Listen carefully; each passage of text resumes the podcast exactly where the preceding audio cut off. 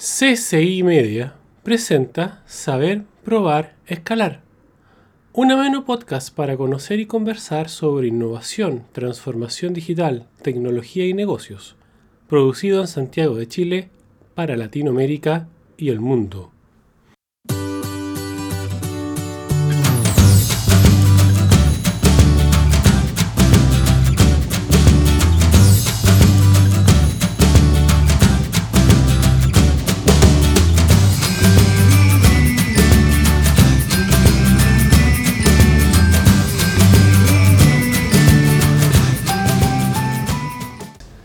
Todas y todos muy bienvenidos nuevamente a esto, lo que es SP. Como saben, mi nombre es Eduardo Sar. Hoy, bueno, una nueva y amena conversación bajo lo que es innovación, tecnología y negocios.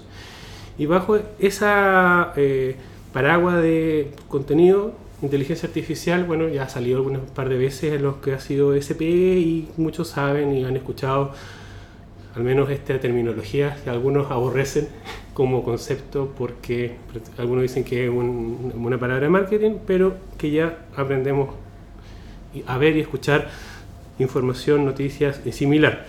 Si le preguntamos a Alexa, para aquellos que no saben lo que de alguna forma engloba este concepto, el asistente virtual de Amazon, eh, lo define como eh, la inteligencia artificial como la capacidad que tiene un computador en realizar operaciones y analíticas para aprender, tomar decisiones similares quizás a las personas, como por ejemplo sistemas expertos, asistentes virtuales, eh, vehículos automáticos o reconocimiento de imágenes, entre muchas otras aplicaciones y herramientas que engloba este concepto. La IA, que ya tiene un tiempo, de la época de los 50 creo, eh, ha tenido un auge para algunos hace, algunos, hace varios años por el mayor acceso al procesamiento de cómputo y particularmente al acceso a los datos eh, de distintas fuentes, lo que ha generado particularmente lo que es Machine Learning, Deep Learning y otros, eh, entrenar mejor a eh, los algoritmos que hacen uso de estos software para resolver problemas de forma creativa. Algunos hablan que es la nueva electricidad, como Andrew Ng, profesor de Stanford, que, que, hemos conversado un poco de lo que eh, es como persona, persona profesional, emprendedor. Y em, algunos hablan que la nueva electricidad, nuevamente digo, por el impacto que puede tener a las industrias, a la industria 4.0 que algunos llaman, a eh, lo que ha sido la, o, la analogía como fue la electricidad en, los, en las fábricas industriales por allá en la última revolución industrial. Se estima que, de acuerdo a Statista, eh, desde el año 2018, eh, el, mercado de software que hace uso de herramientas de soluciones de inteligencia artificial fue del orden de 9.5 mil millones de dólares y que podría ser el año 2025 del orden de los 118 mil millones de dólares. Además, McKinsey habla que la inteligencia artificial agregará a la economía global en los transcurso de la próxima década, década perdón, 13 millones de millones o 13 billones de dólares para lo que es esta nueva electricidad. Finalmente, algunos consideran la inteligencia artificial en países emergentes o en desarrollo como una tecnología del tipo leapfrog, como ha sido los medios de pago, la telefonía móvil y la educación en línea, para hacer o generar un salto en la calidad de vida de los países y los habitantes. Por lo tanto, la inteligencia artificial es un área dentro de las, ciencias de la computación, de la eléctrica, que genera mucho interés. Por eso me acompaña el día de hoy Pablo Segers. Él es eh, ingeniero UC de la, Pontificia Universidad Católica de Chile, Master of Science y doctor de Ingeniería Electrónica y Eléctrica de la Universidad de Arizona. Investigador, ha sido docente en Chile y Estados Unidos, ha participado en distintos proyectos y emprendimientos de distintas formas y hoy está como fundador de Anastasia, como CTO y o particularmente, como aparece en LinkedIn, su perfil, Chief Product Officer. Pablo, muchas gracias por aceptar la invitación de SP. Perdón a lo largo del contexto de la conversación, pero creo que era pertinente en relación a lo que vamos a conversar el día de hoy. Muchas gracias por invitarme, Eduardo. feliz de, que, de compartir mis pensamientos con respecto a la inteligencia artificial y lo que hago en Anastasia. Partamos derechamente. ¿Cómo surge? ¿Cuál es la visión? ¿Y qué está hoy Anastasia? Bueno, eh, responde una oportunidad. Con la aparición de la inteligencia artificial en el mundo, se ha producido un quiebre.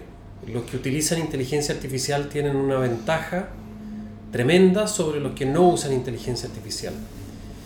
Pero el uso de la inteligencia artificial es complicado, es una tecnología muy avanzada y hay muy poca gente preparada para utilizarla.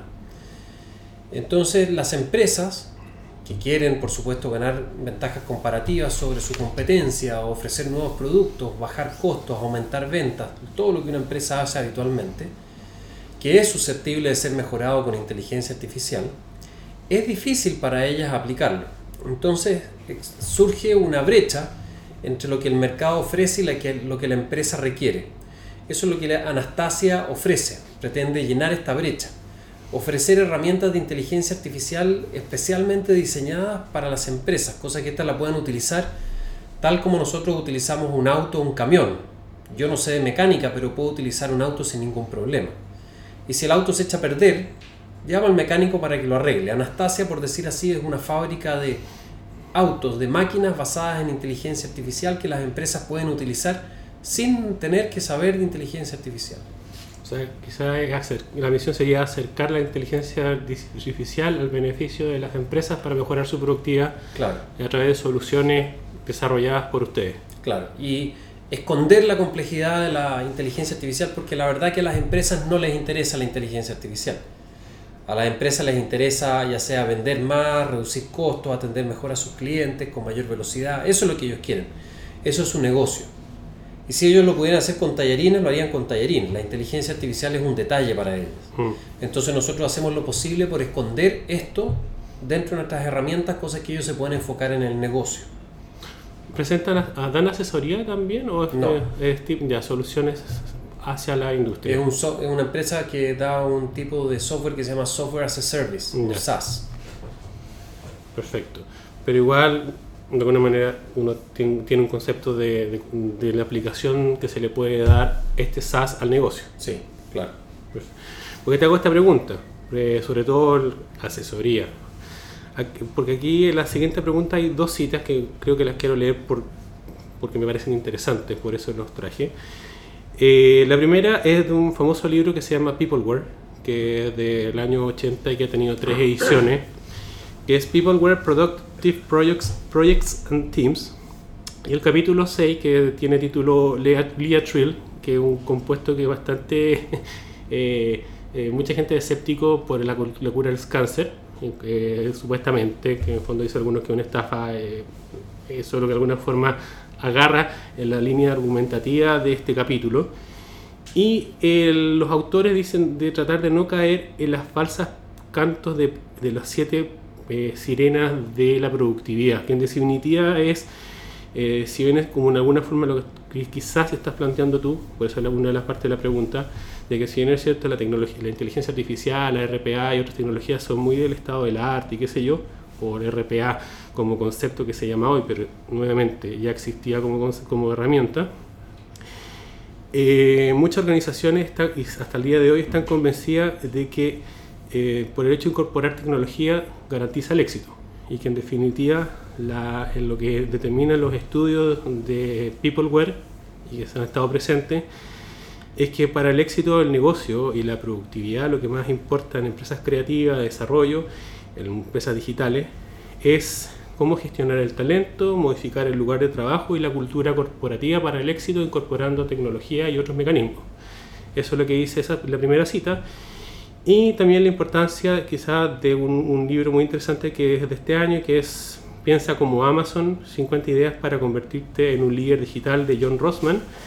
Eh, dice, sin embargo, como he trabajado con ejecutivos para crear estrategias, culturas digitales durante los últimos 10 años, me he convencido de que competir y ganar en la era digital se, se trata tanto de crear un cambio personal en los ejecutivos y sus creencias y prioridades como se trata la estrategia general. Pero adivina que la mayoría de, los ejecutivos quieren ser business as usual.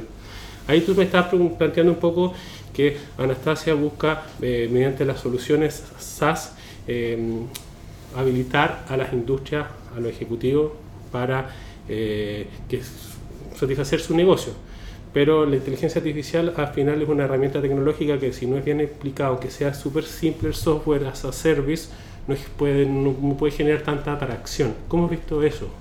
Es completamente cierto lo que dices tú.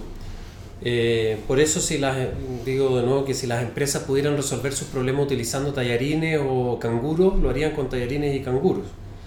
La inteligencia artificial es sencillamente una alternativa. Entonces cuando uno entra con un proyecto de inteligencia artificial en una empresa, lo primero que hay que hacer es determinar en forma numérica exacta si efectivamente somos capaces de contribuir y añadir valor al negocio. En la última línea, en Exactamente, porque si eso no es así, no sirve para nada. Entonces, eh, el, proceso, el, proceso, el modelo de negocio que tenemos nosotros es que cuando una empresa quiere contratarnos, se construye, nos contrata y le construimos una maqueta, como llamamos nosotros, donde se prueban todos estos conceptos, una prueba de valor. Y ahí se determina si realmente se sirve, la herramienta o no. Y si no sirve, bueno, significa que lo pueden hacer de otra manera, o que no se puede hacer, pero que de frente no tiene nada que ver con inteligencia artificial. Pero es un paso que hay que hacer sí o sí, o sea, como bien decías tú, no porque uno tenga inteligencia, no porque artificial, no porque uno esté ocupando herramientas de última línea, efectivamente el negocio va a ganar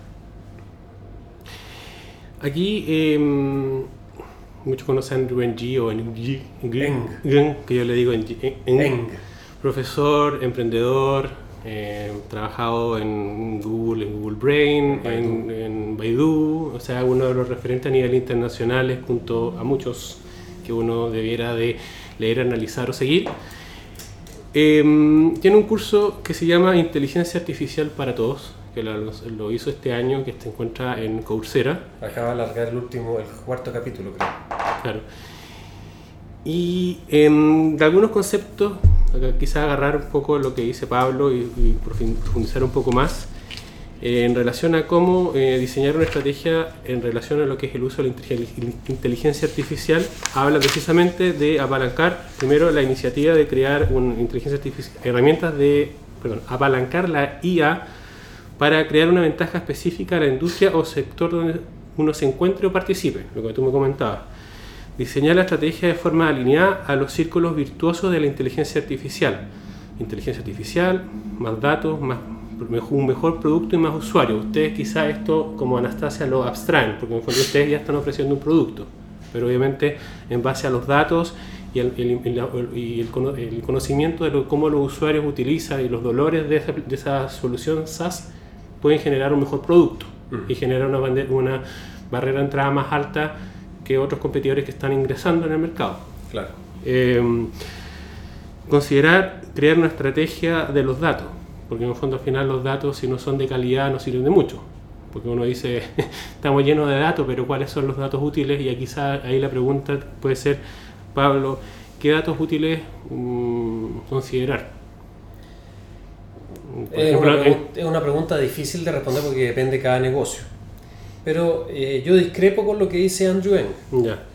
Porque él dice inteligencia artificial, más datos, mejor producto, más usuarios. De partida, por ejemplo, en todas las aplicaciones de mantención predictiva, tú no necesitas usuarios, necesitas máquinas e información de las máquinas. Entonces no responde a la lógica de más usuarios.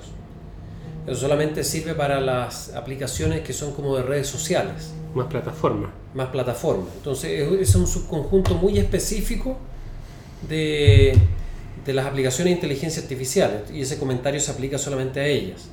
Después hay otra cosa que es más datos. La verdad que se ha, se ha dicho mucho que los datos son el nuevo petróleo. Que es como tú dices que es como un canto de sirena. Pregunto. está bien. Pero yo no conozco a nadie que use el petróleo lo que usamos nosotros es la benzina, o, el, plástico o el diésel. O el caucho. Nosotros hemos tenido que refinar el petróleo en cosas que sean realmente útiles, que sí son las que utilizamos. Lo mismo pasa con los datos. Los datos en el fondo dan lo mismo. Lo que importa son los modelos que uno construye con los datos. ¿Por qué es importante tener en cuenta esto? Porque al revés de la benzina que yo le echo al auto todos los días, se me acaba y tengo que echar más y por lo tanto hay una demanda constante de petróleo. Pero en los datos, una vez que yo tengo todos los datos de Eduardo Sar y construyo un modelo de Eduardo Sar, de repente si ese modelo ya es estable, ya no necesito más datos de Eduardo Sar. Porque, Porque lo que importa es el modelo. Y una vez que el modelo está construido, ya no necesito más datos. Entonces, esto no es exactamente igual al petróleo. Hay masas de datos críticas y una vez que uno las alcanza, ya no necesita más datos. O sea, es como quizá logarítmico. No, depende de cada problema. No. O sea, hay que, al final, como cualquier herramienta, hay que analizar caso a caso. Exactamente. Y claramente inteligencia artificial es un gran paraguas y machine learning o aprendizaje automático es un gran paraguas y así sucesivamente. Entonces hay que analizar qué herramienta sirve, si es que sirve, y qué Exacto. datos alimentar y cómo Exacto. considerarlo. Pero también hay que volver a los datos. O sea, nosotros tenemos una mentalidad de yo no quiero que se hagan públicos mis datos de Pablo Segers. Mm, A, a propósito, películas o documentales como The Great Hack que están todos hablando. Ah, sí. Mm. Pero la verdad es que los datos de Pablo Segers importan re poco. Porque yo tengo, si yo tengo un modelo de cómo se, cómo se comporta la gente en la sociedad chilena, yo lo, en realidad no necesito los datos de Pablo Segers. Yo lo que necesito es saber, cuando Pablo Segers interactúe, si esa interacción corresponde a esta dinámica o no, y eso me lo va a decir el modelo. Entonces, mis datos en realidad, una vez que ya está construido el modelo, son irrelevantes. La gente está muy enfocada en proteger su información personal sin darse cuenta que lo que importan son los modelos. Oye, em, hablemos un poco, como hablar un poco de Anastasia, eh, em, porque aquí quizá Andrew o la persona de que hace el curso plantea pro- proyectos más como de cero de la inteligencia artificial dentro de la organización. Ustedes como Anastasia están ofreciendo soluciones SaaS a sus usuarios. Entendiendo que quizá hay gente como startups que quieren generar soluciones SaaS, sobre todo quizá en, en, en esta nueva herramienta que es, comillas, o nuevo uso de inteligencia artificial. Eh, o incluso gente que a lo mejor quiere eh, atreverse a probar inteligencia artificial o SaaS de Anastasia. Tú comentaste que ustedes hacen una prueba de concepto inicialmente. ¿Y cómo quizás, cuál es el flujo, cuál es el proceso de la prueba de concepto? Es decir, ya esto se puede aplicar hasta eh, quizá cuánto el tiempo que efectivamente está generando impacto positivo eh, las soluciones de Anastasia en, en en en el cliente. A ver, vamos por parte. Una, una, cuando se hace la prueba de valor, esa maqueta de la que yo hablaba, normalmente dura dos meses. Y Ya. al término de dos meses uno es capaz de determinar si sirve o no. Eh, entonces con eso basta. No Es- eso lo- lo- es, es- esa maqueta, prueba de valor la eligen en conjunto, el cliente Sí, ya, sí, tiene, sí, ya sí. tiene definido No. quiero esto, quiero No, mejorar mi esto Es facturación algo tan de... nuevo, es algo tan nuevo que el cliente no sabe inteligencia artificial y nosotros no sabemos del negocio. Entonces es una, como tú bien decías, una conversación en la cual nosotros adquirimos un sentido comercial de lo que el cliente busca y el cliente empieza a adquirir un sentido técnico de lo que realmente se puede hacer con la inteligencia artificial. Porque nos pasa algo muy divertido que la mayor parte de la gente sabe de inteligencia artificial, pero lo único que sabe es lo que ha visto en las películas. Yo Entonces, robot, claro, entonces tiene expectativas infundadas acerca de lo que podemos hacer. Entonces hay que aterrizarlos y bajarlos a la realidad para que tengan expectativas adecuadas, porque si no, eh, colisión segura. Y hay un tema porque también eh, eh, se habla, por ejemplo, hay un artículo que salió ayer o antes de ayer en Harvard's Business Review, y por eso quizás te hago la pregunta, que dice la importancia de meter, considerar quizás la evangel- evangelización de lo que es la inteligencia artificial. O sea, si se va a introducir un proyecto o una solución de inteligencia artificial al interior de una organización, la importancia de evangelizar por qué se está utilizando y cuáles son los beneficios de algunos, ¿Es cierto eso? porque en el fondo no se Yo puede- no estoy de acuerdo. ¿No estás de acuerdo? No. Por eso te pregunto. Dime cuánta gente que en una empresa que ocupa motores sabe construir el motor. Cero. Entonces, ¿por qué, ¿por qué suponer que la inteligencia artificial va a tener un nivel tal que todo el mundo tiene que saber de ella? Quizás es una tecnología que es más cerca del, del motor, que como es difícil, la gente no puede entender cómo funciona el motor. Mm. Claro, lo que pasa es que quizás, eh, entendiendo que algunos ven, que es como yo robot, que te voy a quitar, el- los robots van a destruir la humanidad, etcétera, etcétera. eh, pregunto, que la esencia, quizá la esencia, abogado del diario, no sé, no sé. eh, no, ya, perfecto. Un motor es importante que los ingenieros de mecánica, de- de- agarremos una empresa, aviación, la TAM, da lo mismo. Eh, están los especialistas del motor Rolls Royce de, de Airbus, Ajá. pero de alguna forma la in- institución sabe la importancia de por qué ese motor existe por qué no, y, por, y por qué permite... Yo creo que la inteligencia artificial se parece más a los motores, no es igual, que a ocupar una planilla Excel. Yo creo que en este instante hay mucha confusión Mm, y se cree que su uso final va a ser como una planilla Excel. claro. Pero la verdad es que es una herramienta muy complicada. Y nuevamente Entonces, son no y son muchas cosas que pasan. Estamos hablando de teorías bayesianas, estamos hablando de sistemas expertos, estamos hablando de PN, procesamiento de, de, de voz. Hay una eh, Claro. inteligencia artificial es un para- paraguas de tecnologías y, y metodología. Claro. Entonces es complejo. Claro, entonces yo tengo mi duda, yo no sé si va a ser como el camino que siguió el software habitualmente. No creo que vaya a ser como el motor, pero yo creo que va a estar entre medio. Entonces yo creo que por varios años vamos a tener que empaquetar las cosas y acercarlas más a la empresa en lugar de que la empresa se acerque más a la inteligencia artificial. Bueno, lo que pasa es que, por ejemplo, lo que hacen las grandes, como tomar tu ejemplo, de alguna forma, grandes em- eh, nubes públicas, las tres grandes nubes públicas que existen en el mundo, ellos, de alguna, por ejemplo, una de ellas ofrecen servicios de Machine Learning, Las tres. eh, pero lo, lo- claro, pero lo que me refiero, eh, algunos dicen incluso las cuatro, la Huawei que se está metiendo ahora, que están haciendo También, y ruido. podría Ya. meter IBM, seré misericordioso. Ya, eh, pero que en fondo una de esas, ya hablemos de nombre, Amazon Web Service, ellos ofrecen un servicio, o sea, servicios que hacen uso de Machine Learning, pero están de la capa más arriba, quizá como, comillas, Anastasia, que es llegar a ocupar, eh, ocupar de configuraciones, soluciones de ese tipo, a llegar a un nivel más bajo que hacen uso de librerías como TensorFlow o otros frameworks de desarrollo en Machine Learning y otras herramientas para abarcar todo el espectro, porque saben que si se quedan en herramientas de desarrollo no prende.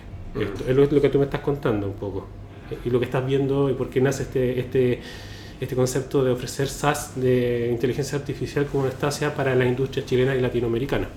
Claro. Eh, pregunto.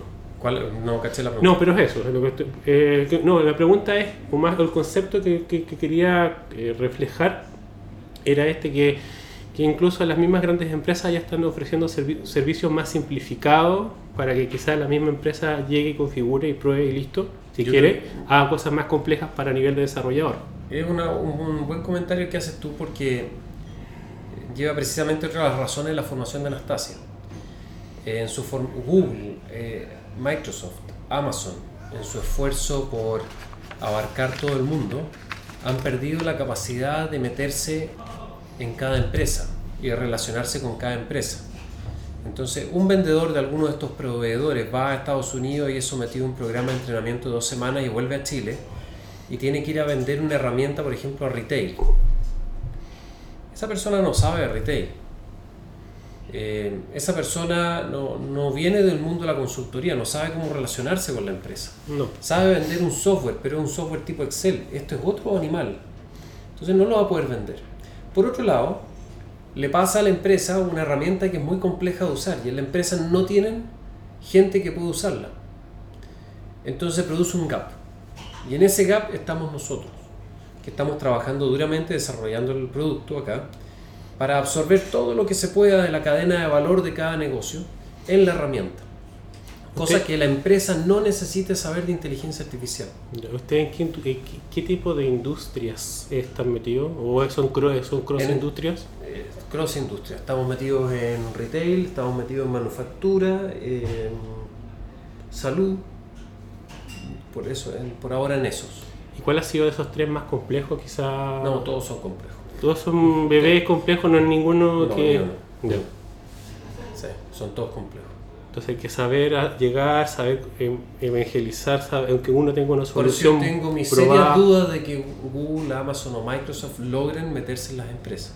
Porque ellas están, son empresas que están acostumbradas a vender software masivos, que son completamente transversales para las personas, pero nunca se han metido al, al mundo de las empresas, salvo Microsoft. Pero Microsoft se ha metido al mundo de las empresas vendiendo productos que son transversales de nuevo, que no son específicos para un negocio. No, Entonces ellos son no saben. herramientas, son plataformas. Son herramientas, plataformas. Entonces, esto es nuevo para ellos también. O sea, eh, yo he a charlas de partners de, de estas nubes y a la larga lo, que plantean a los partners, como por ejemplo una de Amazon, que ellos crean las piezas de Lego. Digo como de alguna forma el concepto. Los distintos servicios, que hasta el día, hace tres semanas atrás eran 179 servicios, macro servicios, donde uno o dos de esos eran temas relacionados a aprendizaje de máquina. Y en definitiva, la misión de los partners, quizás en aprendizaje máquina y otras cosas, es generar proyectos y hacer desarrollos ad hoc a las necesidades del cliente en base a las piezas de Lego o capacitar a los... A los entonces, ese es quizás el approach que, o el enfoque que están tratando de decir. Nosotros somos cross, eh, entendemos ese cross, habilitamos, queremos, nosotros necesitamos procesamiento de cómputo, que en el fondo como se mueve eh, la nube, eh, pero le permitimos, o sea, pero nos apalancamos con una serie de, partners, que ya sea Amazon, por ejemplo, tiene los partners que hacen consultoría o proyectos tecnológicos, donde no marginan mucho por las horas de cómputos, pero sí por la implementación de la solución. Quizá un SAS 2. una Anastasia 2.0, no sé. Y adicionalmente, eh, Amazon y las otras nubes tienen los marketplaces quizás para las que no los conocen, que son eh, lugares donde uno se certifica para ser eh, partner de tecnológico de dicha nube. Y si uno quiere puede subir, no sé si lo ustedes están haciendo, no tengo idea, Anastasia en el catálogo de Marketplace de Amazon, lo que permite tener más visibilidad y que en el fondo los comerciales de esa nube pueden recomendar eh, esa solución SaaS a los potenciales clientes que se acerquen con solicitudes similares. Eso es quizás lo que están tratando de hacer. No, porque eh, nuestra herramienta no puede ser vendida a través de un marketplace. Porque no es una app para el teléfono. Nuestra herramienta es compleja de meter dentro de una empresa. Entonces tiene que llegar a una empresa de la mano de alguien. Entonces, eh, tú puedes meter en un marketplace cosas que son sencillas pero no cosas que son complejas. Entonces, este tipo de herramienta entra de la mano de un partner que la lleva dentro de una empresa. Si no, no entra. Entonces, este es otro modelo. Por eso yo creo que van a tener, eh, no les va a resultar mucho a Google, Microsoft y Amazon. Eh, porque requiere otro animal. No, no es una aplicación transversal, no es el producto típico que todos bajamos en el celular e instalamos. No SAP, no, incluso SAP igual se parametriza, pero... SAP, por ejemplo, no lo puedes vender en un marketplace. Algunas cosas de SAP están, pero no está SAP, SAP R3 no está. No. no. Y, y, aquí, es, es parecido a eso. Y estas soluciones de, de, que hacen uso efectivo de la inteligencia artificial apuntan a ese tipo de dinámica, a través de partnership, a través de configuraciones, eso. a través de propuestas, eh, de pruebas de valor, a eso. través de, de dos, tres meses y después un deployment más grande a, a, nivel de las distintas áreas de la institución, de la claro, organización. Eso. Midiendo métricas, eso. probando, iterando, involucrando negocio con tecnología, etcétera, etcétera. Claro. Eso es lo que están haciendo ustedes y esa es la postura que, que, ves que tiene más éxito. Para las capacidades que existen actualmente, sí. No solo en Chile, sino que en Latinoamérica y en el mundo. Yo creo que va por ahí. O sea, quizás pregunto, ¿cuál sería un concepto para gente que quiere meterse a desarrollar soluciones de tecnología, de que hacen uso de inteligencia artificial, lo que tú me estás comentando? Siempre, ¿Algo más? Tú siempre, yo creo que hay espacio para muchas cosas. Tú siempre puedes desarrollar una herramienta específica para alguien. Eh, y hay gente capaz, en Chile hay harta gente que se está metiendo en Machine Learning, que sabe TensorFlow, es capaz de programar una red convolucional, de hacer cosas interesantes, pero pero esa solución va a ser un traje a la medida, no es algo escalable. Después, ¿qué pasa cuando esa persona lo entregue? Las inteligencias artificiales no es como el software tradicional. Por ejemplo, a uno le pedían que hiciera un sistema de contabilidad y uno se iba y quedaba funcionando cuatro años. Eso se puede sin ningún problema. Pero aquí estamos hablando de un animal que tiene que ser alimentado con datos todos los días, como tener una vaca en el jardín, uno tiene que darle comida todos los días. Es que como, digamos a la gente que quizás no conoce tanto a la larga la, el aprendizaje máquina y otros eh, sobre todo para el aprendizaje de máquina, no es que te responda sí o no, te responde, creo, a través de probabilidades, rango de certeza, y, y si te cambia la información, Cambia todo. cambia todo, deja de ser el modelo preciso de responder. Pero, pero no es solo en la calidad de la respuesta, sino que el modelo tiene que ser actualizado con información todos los días. Entonces es como tener una vaca en el jardín, tú le tienes que dar comida todos los días. Se te pregu- entonces ahí preguntas, ¿se te puede morir la vaca por no darle? Pero claro que sí, si tú no le das información a la inteligencia artificial se te empieza a desfasar con tu mercado. Entonces ya ese modelo de que tú le pasas el software a alguien, viene alguien, te lo hace y se va, No no sirve. Sobre todo en este, en Tú este tipo de necesitas dinámica. a alguien en esta herramienta que esté todo el día sobre la herramienta. ¿Y ustedes están haciendo acompañamiento, por lo tanto, a esas instituciones o eh, a- Es que software- habilitan, habilitan a, la- a- a- alguien de la organización que utilice Anastasia? Es que queda el software andando y ellos a través de un portal manejan el software desde el punto de vista de su negocio, Ya. extraen la información que necesitan. Que resuelve las dudas o lo que sea, y, y- pero la institución en la que se hace, ustedes dan soporte. Eso. Perfecto.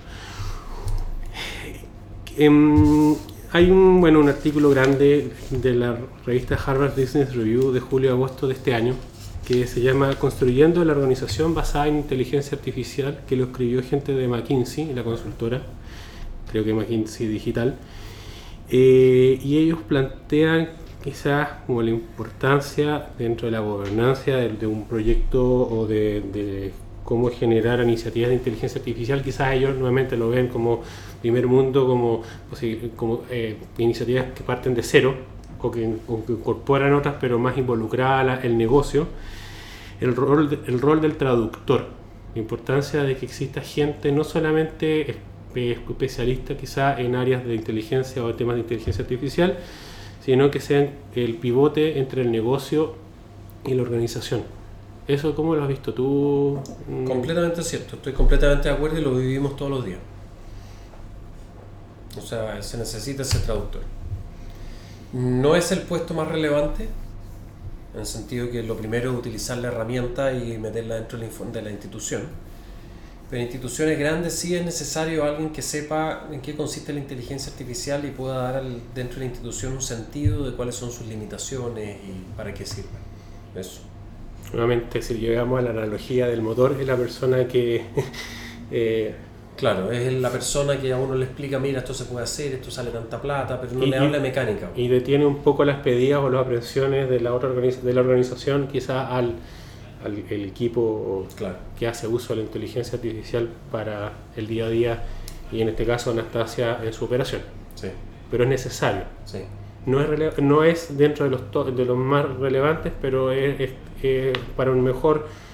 Yo diría que en instituciones grandes empieza a ser más necesario para el control de expectativas de la gente Perfecto. y para que uno no sea engañado, porque actualmente como hay tanto desconocimiento, llega alguien y te ofrece una solución y el traductor te dice, no, sabes que más este tipo no, no, no sabe qué está hablando, sí sabe, o "Eh, pregúntale esto, o sea, es alguien que te amarra los dos mundos, sin necesidad de meter los dedos a codificar. Perfecto.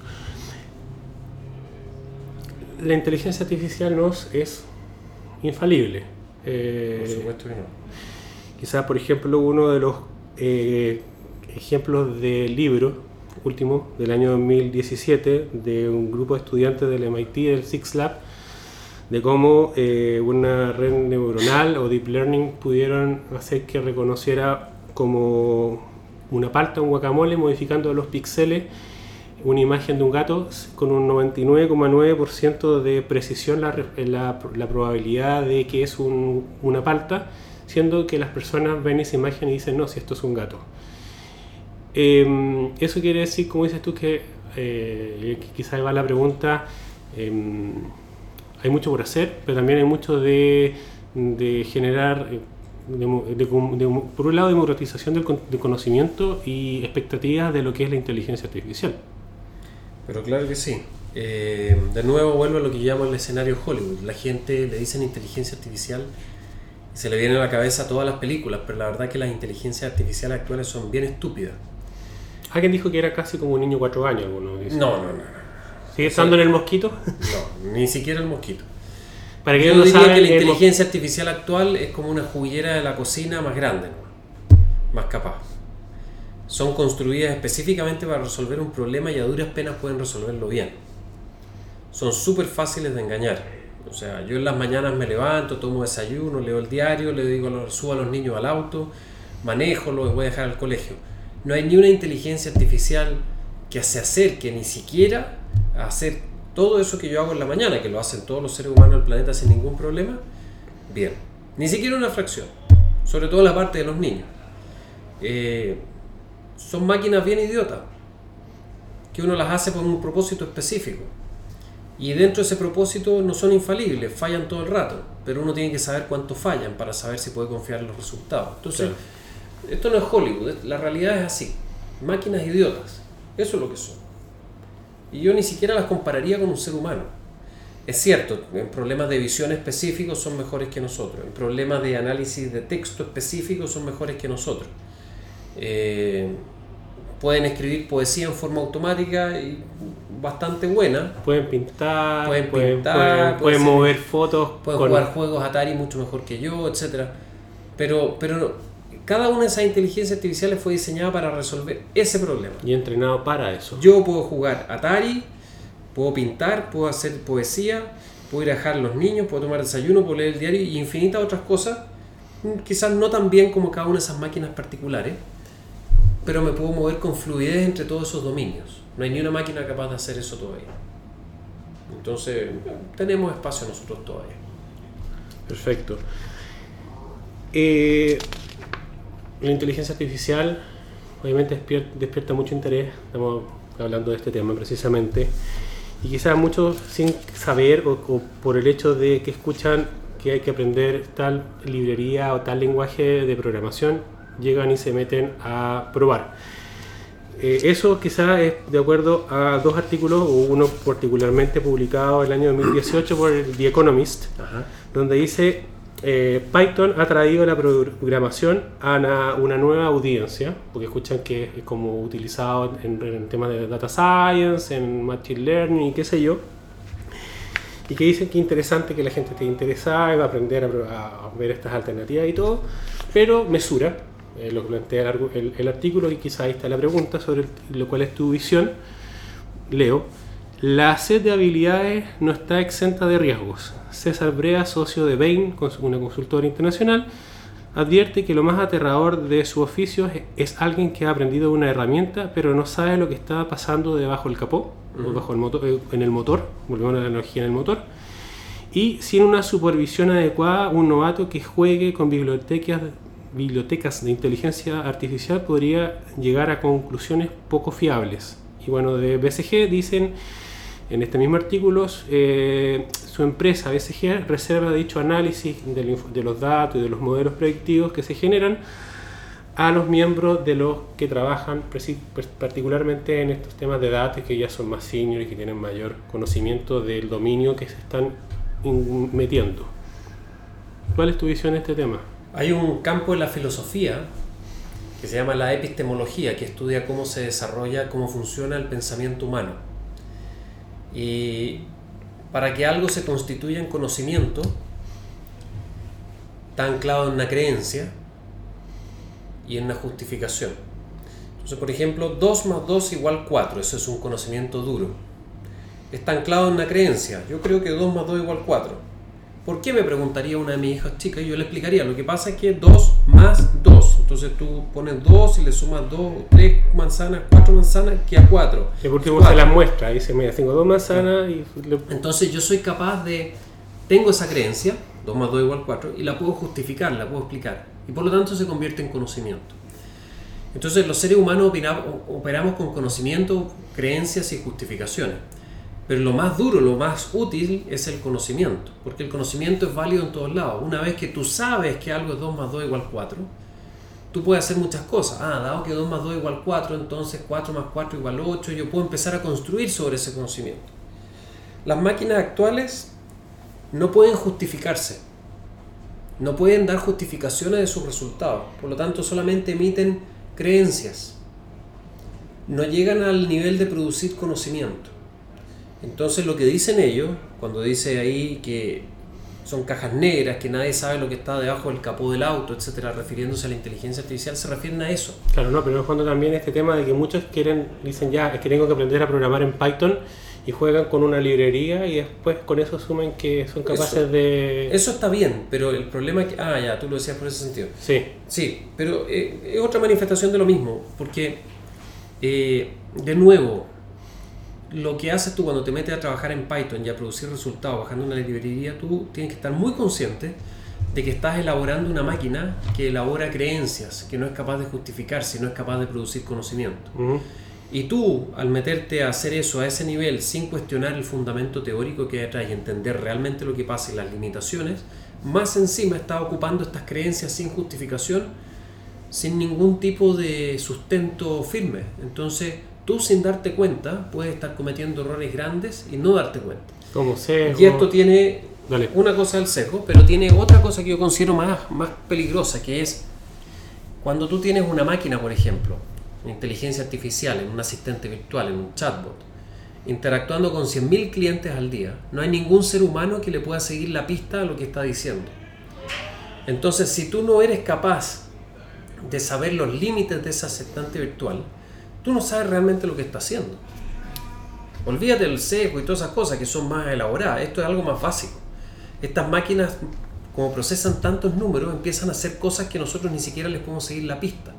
Entonces, si tú estás operando con una máquina que está elaborando creencias, que más encima las creencias pueden ser cualquier lecera, oye, puede dejar la escoba.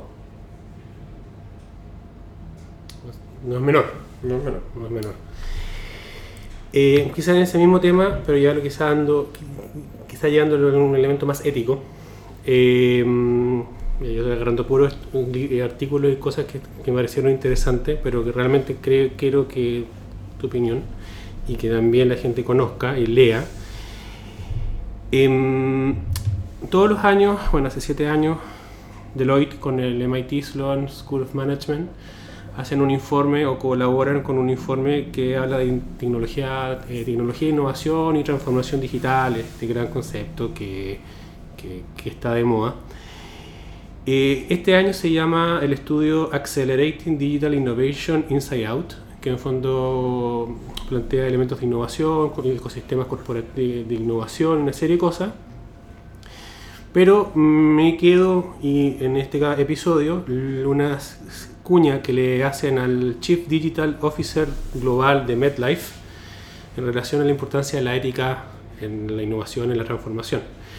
La gente piensa que los frenos son para hacer que un automóvil disminuya la velocidad, cuando de hecho el propósito de los frenos es que permiten a los automóviles ir más rápido.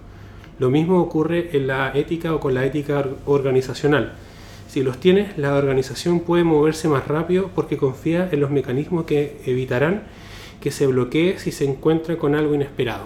En relación a inteligencia artificial y estos temas, ¿cuál es tu visión? ¿O, compartes o discrepas? No sé.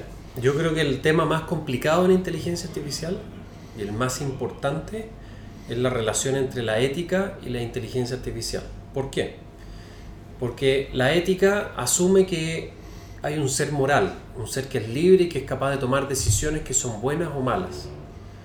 Y por otro lado, la inteligencia artificial opera en lo que yo llamo estas jugueras de cocina complicadas, que no son seres o agentes morales. Entonces, ¿cómo imbuyes tú un sentido moral en una juguera de la cocina? No se puede. Pero sin embargo, las inteligencias artificiales operan en ambientes en los que se relacionan directamente con las personas, así es que se espera un comportamiento ético de las personas, o sea, de la inteligencia artificial. Entonces, este campo es el campo más avanzado y más difícil de la inteligencia artificial y quedan muchas décadas o quizás siglos de trabajo que hacer en el tema. Los eh, análogos más cercanos en este tema son el tratamiento de las mascotas, por ejemplo. Si bien yo sé que un perro es un perro, yo espero que un perro se porte bien y no me muerda.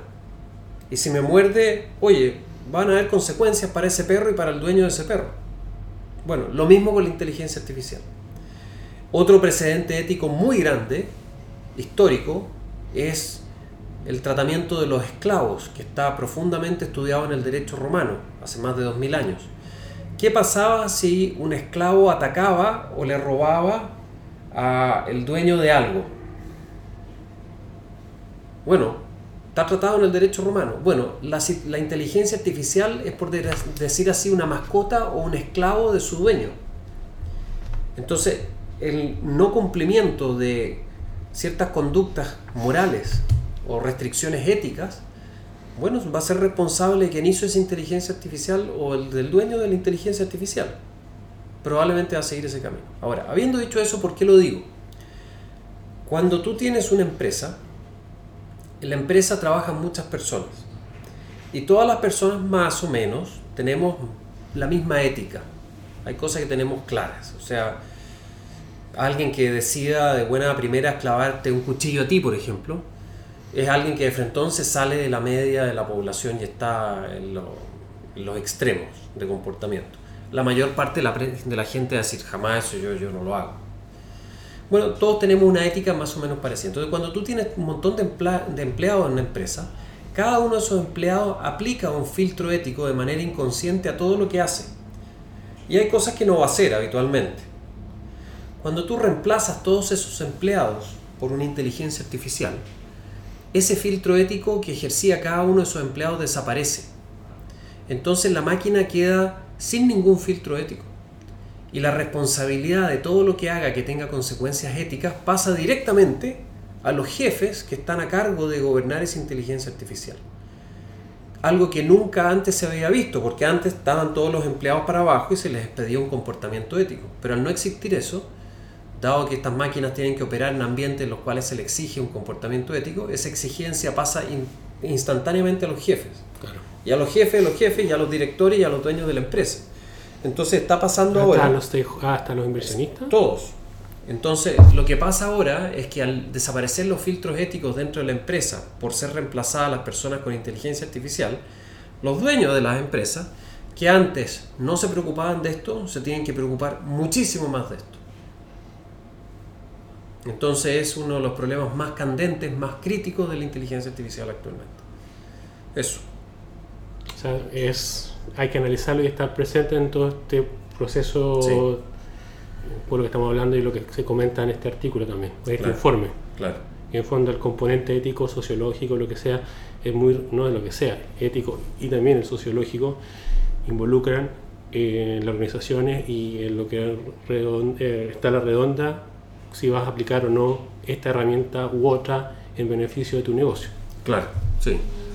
Yo creo que eso, si no me equivoco, el, origen eh, etimológico de la palabra moral es buen vivir. La moral es el estudio del buen vivir. ¿Qué acciones tiene que hacer el ser humano para vivir bien y ser feliz? Déjame buscarlo acá. Voy a hacer una pregunta mientras tanto. Sí, claro. Eh, tú comentaste del el concepto de la caja negra de la inteligencia, de, por ejemplo, el machine learning. Eh, Relativo a las costumbres, claro. Y que en el fondo algunos dicen que machine learning requiere más de para algunos dentro del, sector de la inteligencia artificial y de la computación requiere más de, de más transparencia, de más accountability, de más explicación. Ahí nace quizá el concepto que algunos manejan que es el SAI, o la inteligencia eh, artificial explicable. Eh, tenemos ejemplos de lo que están tratando de hacer con eh, Google, con Steel.pap, y hay una conferencia patrocinada por ACM que es la conferencia FAT, Fairness, Accountability y Transparency. que en el fondo una charla que yo fui el mes pasado de inteligencia artificial, más que decir este algoritmo o tratar de decir que este un algoritmo responde precisamente de esta forma por un 33% producto de esta red, de, de, este red neuronal o de esta neurona digital, es porque eh, se fijó, mentira, eh, color, credo y raza, estoy inventando, para dar una respuesta este, religiosa de su credo, inventando una cosa. Eso es lo que se está tratando de buscar o plantean eh, lo que se planteaba en esta charla de Deloitte, donde el que presentaba era Daniel Parra, que es un profesor de la Católica, que trabaja en este tema, bueno, y que presentó este tema de la, de, la, de ser más transparente en cómo, o tratar de buscar transparencia de cómo los algoritmos responden a lo que están respondiendo para que, la gente le dé lógica. Eh, ¿Eso cómo se ve? Algo tú comentaste, pero... pero Va en la línea de lo que yo te decía de la epistemología. O sea, nosotros los seres humanos demandamos que las, las creencias estén ancladas en explicaciones. Entonces, eh, hay mucho que por hacer para que las inteligencias artificiales puedan explicar por qué están tomando las razones que toman. Pero hoy por hoy las organizaciones, por ejemplo en Anastasia, como tú estás comentando, no, es más como caja negra, no es tan, tan, no es tan relevante. es que la caja negra puede eventualmente dar una explicación de por qué de un resultado anterior. O tú puedes tener dos cajas negras, una que mire a la otra, y la segunda te explica por qué la primera dio ese resultado. Pero en base a tu casuística de clientes, eh, eh, los clientes te plantean la necesidad o esto es como años luz. No sé si años luz, pero no está dentro del... no, claro, no está dentro de lo que ellos están pensando en este instante. Pero es un tema que está relevante en lo que se, la gente que realmente se está metiendo a generar soluciones o buscar generar soluciones en base a ese, ámbito? No necesariamente. Por ejemplo, eh, hay mucha, yo he sabido que hay mucho desarrollo en Inglaterra acerca del fairness y lo que es discriminación por eh, sexo, por género. Y, y, es muy interesante porque, por ejemplo, por ley tú no puedes discriminar por género en Inglaterra. Entonces han tratado de borrar todos los sesgos en la aplicación de crédito en los bancos. Pero el problema es que las mujeres son mucho mejor pagadoras de créditos que los hombres. Entonces hay situaciones en las cuales conviene discriminar entonces, claro, es ilegal discriminar por género, pero por otro lado se sabe que las mujeres son mucho mejores clientes que los hombres. Es una variable de decisión que entrega valor, valor al modelo de, esta juguera tonta. es que hay una cuestión muy, es como ridícula, de que no se puede discriminar por nada, pero el ser humano, la razón, opera discriminando, estableciendo este rojo, este es verde, y uno es rojo y el otro es verde, y lo necesitamos para poder operar. Entonces, el establecer diferencias entre las cosas es básico para el funcionamiento de nuestra mente. Tú no puedes hacer un sistema que no establezca diferencias, porque las diferencias existen. Porque hay que llegar a alguna decisión, a alguna respuesta. Lo que, eventualmente tú no puedes hacer, puedes prohibir ciertas acciones mm. que se hagan sobre esas diferencias. Por ejemplo, que sea ilegal que en promedio las mujeres ganen menos que los hombres. Eso significa que alguien que vaya a asignar un sueldo debería estar restringido pero en cuanto a la acción, pero, pero ¿cómo va a dejar de discriminar si es hombre o mujer el que tiene al frente? Eso no tiene pies ni cabeza, porque obviamente tiene un hombre y en el otro caso la mujer, es como cerrar los ojos a la realidad. Pero un tema que, que, hay que analizarlo caso a caso y algunos, por ejemplo, también plantean, eh, Microsoft y otros, al final del día, eh, es habilitar al profesional o a la organización y que en el fondo las herramientas te permitan responder Anastasia le permita responder o entregar información que la persona que haga uso de esta solución sea la que, tiene la heurística para decir efectivamente corresponde a esto o no. Y no creer ciegamente lo que te está entregando la, la, herramienta. Exactamente, sí. Entonces, como por ejemplo, esto el año pasado cuando salieron estos eh, videos de cómo las imágenes en China, eh, los, algoritmos podía identificar cáncer de pulmón, no me acuerdo, eh, eh, y estaban los médicos y que los médicos y el algoritmo, entonces decían ya eh, los, médicos ya no, no existen más, mentira.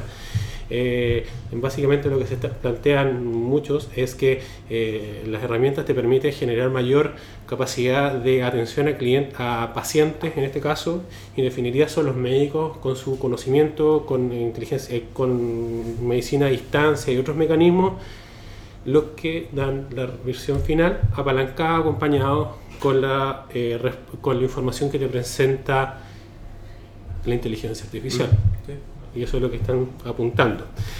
Mira, hablemos un poco, hay muchísimos temas, pero quiero conversar brevemente dos. Pero de lo que se escucha en temas de preocupaciones ante el uso de la inteligencia artificial, dan los sesgos. Destrucción y creación de nuevos puestos de trabajo. Eh, incluso preguntan los costos energéticos y recursos asociados a eh, estas herramientas tecnológicas, eh, que es algunos artículos que están dando vuelta. Pero hay dos temas que quisiera saber tu opinión. Eh, uno que es en relación a los trabajadores fantasmas. ¿Qué es eso? Hay una columna de Gillian Tett del Financial Times que apareció en la revista Capital, que es unos, unos libros que habla de que, hace, que por ejemplo, porque la gente, algunas personas asocian que el aprendizaje de máquina aprende solo, el, algoritmo aprende solo y que nadie, y que no se genera, y que en ah, definitiva no es así. Entonces que hay un costo de enseñarle a Alexa o a Aleco, lo que sea, que se está dando una respuesta por este motivo, es producto que probablemente alguien hizo un set de datos, escuchó la información, eh, las grabaciones para mejorar el algoritmo y eso es quizás un trabajador fantasma. Y algunos llevan grado extremo diciendo de que si no somos conscientes, estos trabajadores fantasmas podrían ser la nueva clase baja de la economía digital. Eso lo plantean hasta ese punto.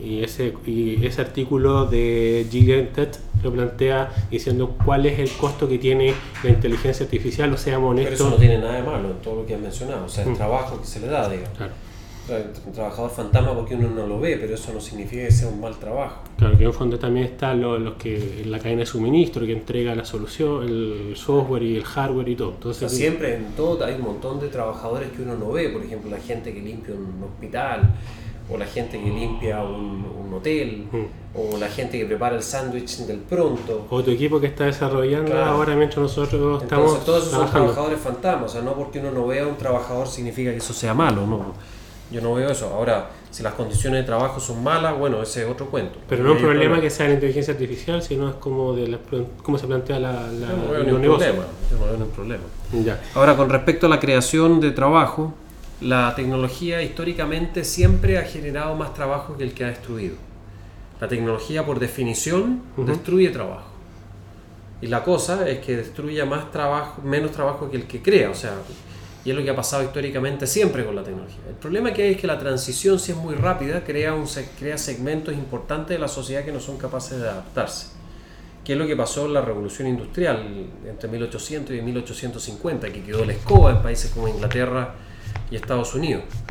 Ahora, yo creo que ahora va a ser distinto. Yo creo que efectivamente ahora estamos viviendo un, cambio importante y va a ser equivalente a la revolución industrial, pero ahora hay una diferencia muy grande que toda la gente que en la revolución industrial inglesa y norteamericana se vio desplazada por las tecnologías y fregó, fueron 30, 40 años en que se reportaban niños muriéndose de hambre en las calles, que está retratado en los libros de Charles Dickens, toda esa gente ahora vota y está integrada en el sistema político. Entonces, si el cambio se pone muy brusco, la gente lo va a frenar y la sociedad se va a autorregular. Entonces, no estamos bajo el mismo escenario. Perfecto. Un concepto que salió hace la semana pasada, o que ya está nuevamente presente, pero un artículo del New Yorker, que lo escribe Jonathan C. Train, que habla de los riesgos del pensamiento automático. No sé si lo leíste, ¿sabes de qué se trata? No, no lo he leído, pero sé a dónde apunta. Que en fondo dice los excesos de confianza, o sea, es más que extenso, pero de la cuña que yo rescato, el exceso de confianza en la inteligencia artificial puede ponernos en deuda intelectual como personas. en el fondo el, pensamiento automático es, o la deuda intelectual es primero responder y luego explicar. Y planteaba el caso, no me acuerdo los años, de la aspirina.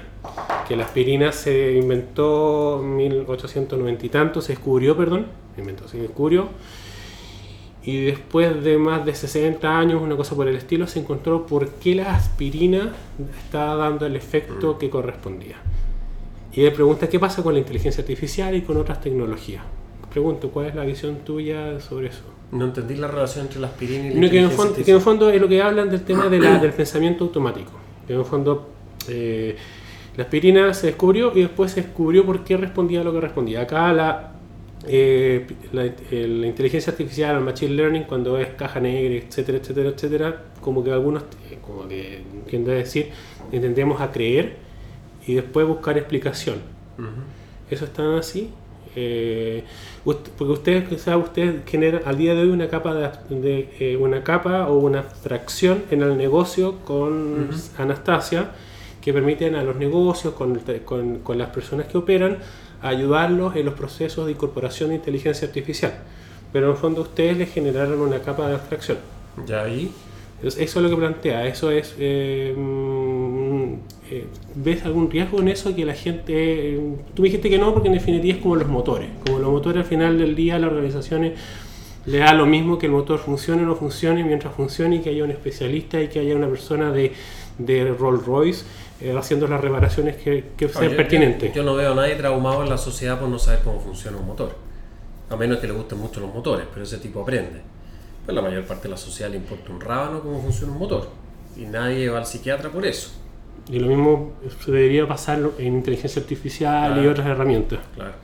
O sea, no hay que ser tan alarmista ni No. tan agoreros de- del derrotismo de cómo funciona. No, yo diría otra cosa también. Eh, ¿Cuánta gente realmente usa su cabeza en términos intelectuales, con ideas duras y quiere saber la explicación de todo lo... La mayor parte de la gente opera solamente a nivel de creencias, sin conocimiento, lo que yo te decía. Entonces, no, le interesa la explicación.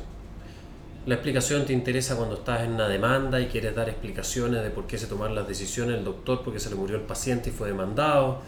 Eh, la, quiere una explicación, una, una, una- fintech para por qué vendieron todas estas acciones, porque el cliente pide una explicación. Pero si no es por eso, no, no da lo mismo. O sea, tú cuando vas al restaurante, uno le preguntas al tipo, oiga, explíqueme por qué me puso este tuto de pollo adelante. Tú eliges la cazuela nomás y te la comes. Claro. Entonces, Entonces, lo- yo eso, la explicación, yo lo entiendo, pero eso si viene de un ambiente bien académico, era una persona curiosa. Pero, pero el día a día la señal que no, me interesa tú te sacarse- comer la cazuela. o sacarte la selfie con el celular y que eso sea. Claro. Ahora que la persona se saque todo el día el selfie y no haga nada más, tam- tampoco es bueno, pero, pero Claro. entendiendo esta este tema de deleguemos la complejidad a otro. Sí. Mientras sea capaz de, en el caso de, poderme explicarme por qué pasó lo que pasó. Claro. Perfecto. Como doctor o PhD, ingeniero, profesor, emprendedor, CTO, Chief Product Digital Officer, estas dos, eh, en relación a lo que se, temas que se están discutiendo, academia, industria, disrupción.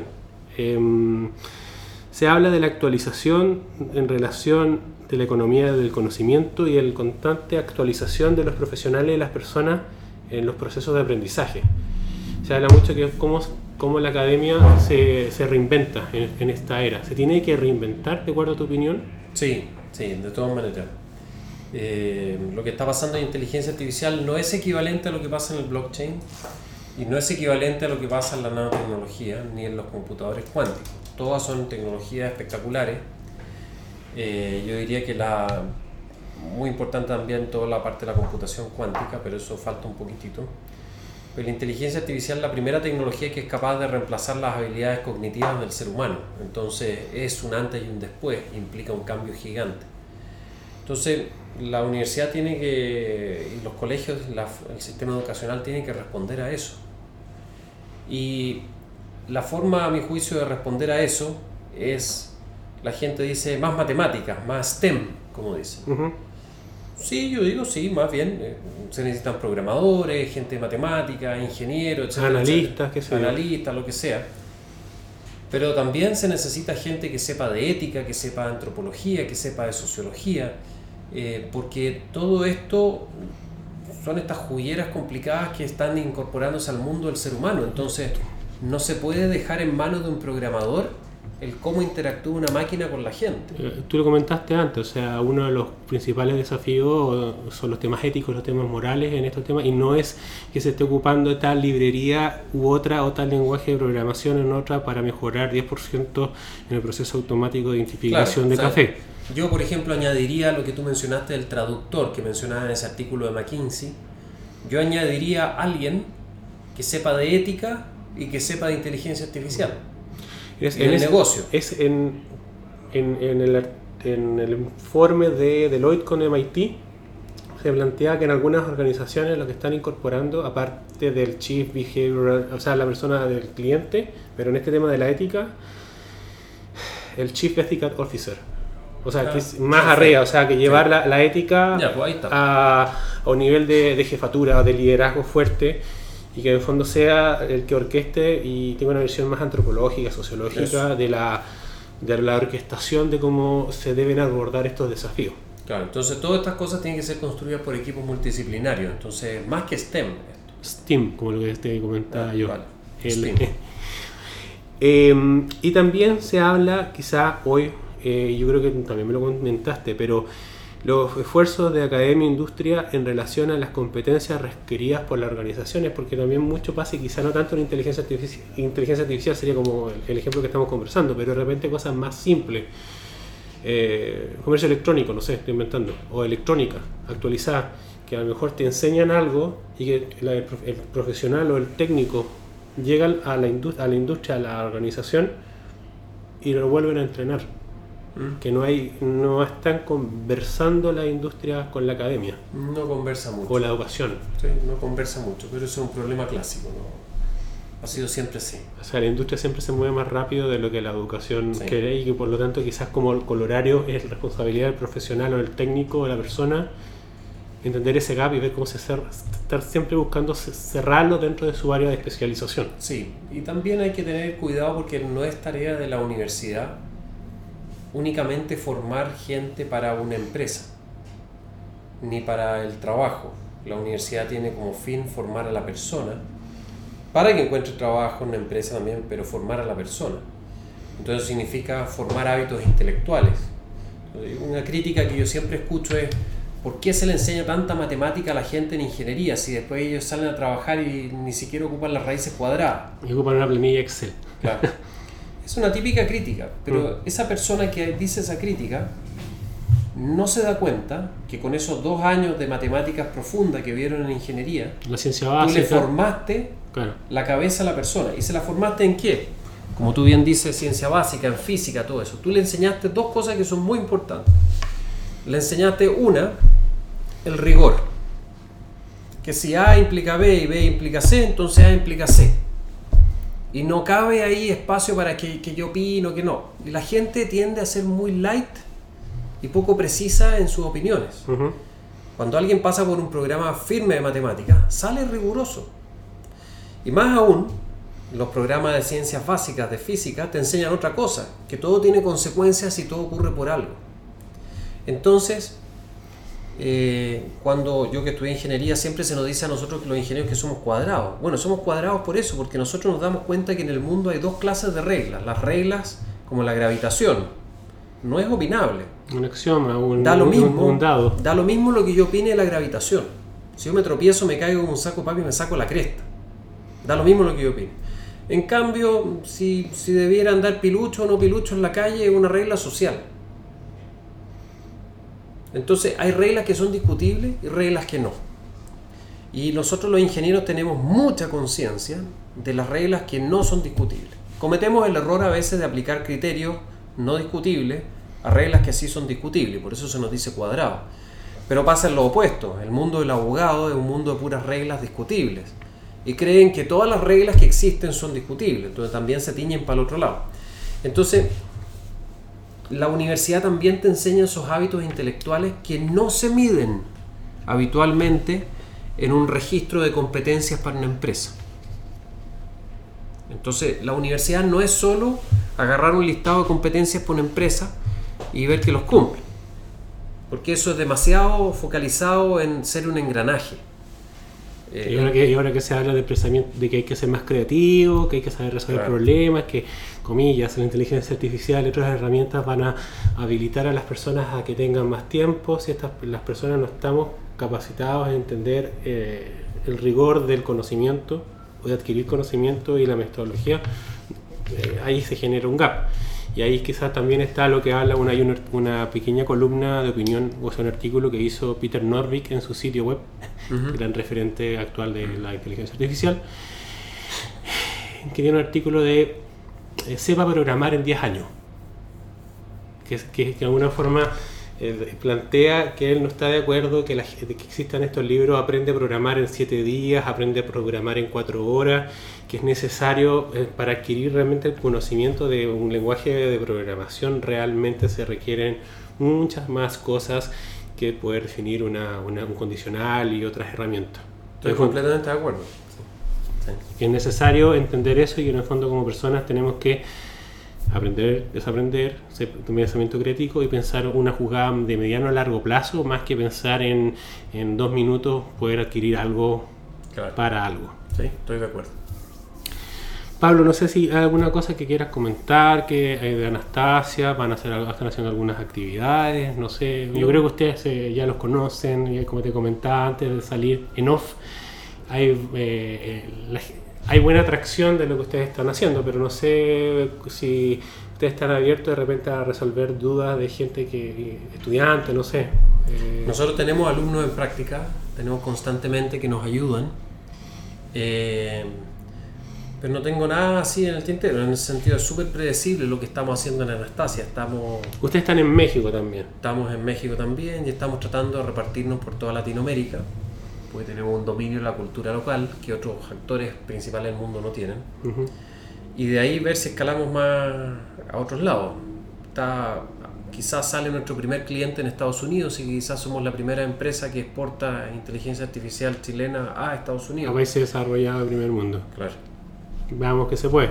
Vamos eso, que se eso, eso no va a salir en, en las noticias principales, pero los que estamos metidos en estos temas nos, nos llena de orgullo que, que, eh, organizaciones latinoamericanas pueden generar valor y generar impacto en países desarrollados, sobre todo en este tema tan de la frontera para algunos que es la inteligencia artificial.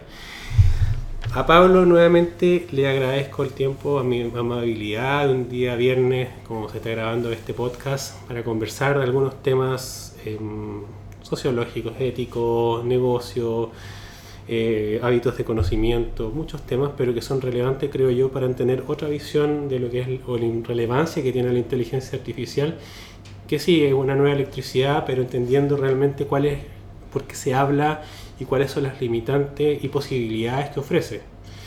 A ustedes les agradezco el tiempo y amabilidad de escuchar el episodio con Pablo Segers.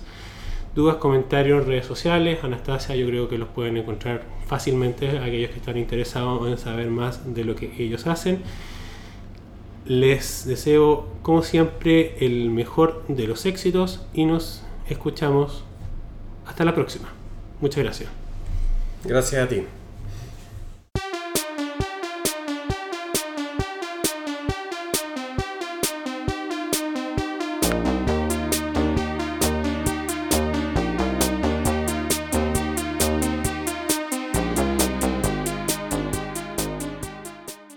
Las opiniones que se expresan en este programa en algunas oportunidades pueden no representar el pensamiento de Conguillío CISPA y son por lo tanto de la exclusiva responsabilidad de las personas que las emitan.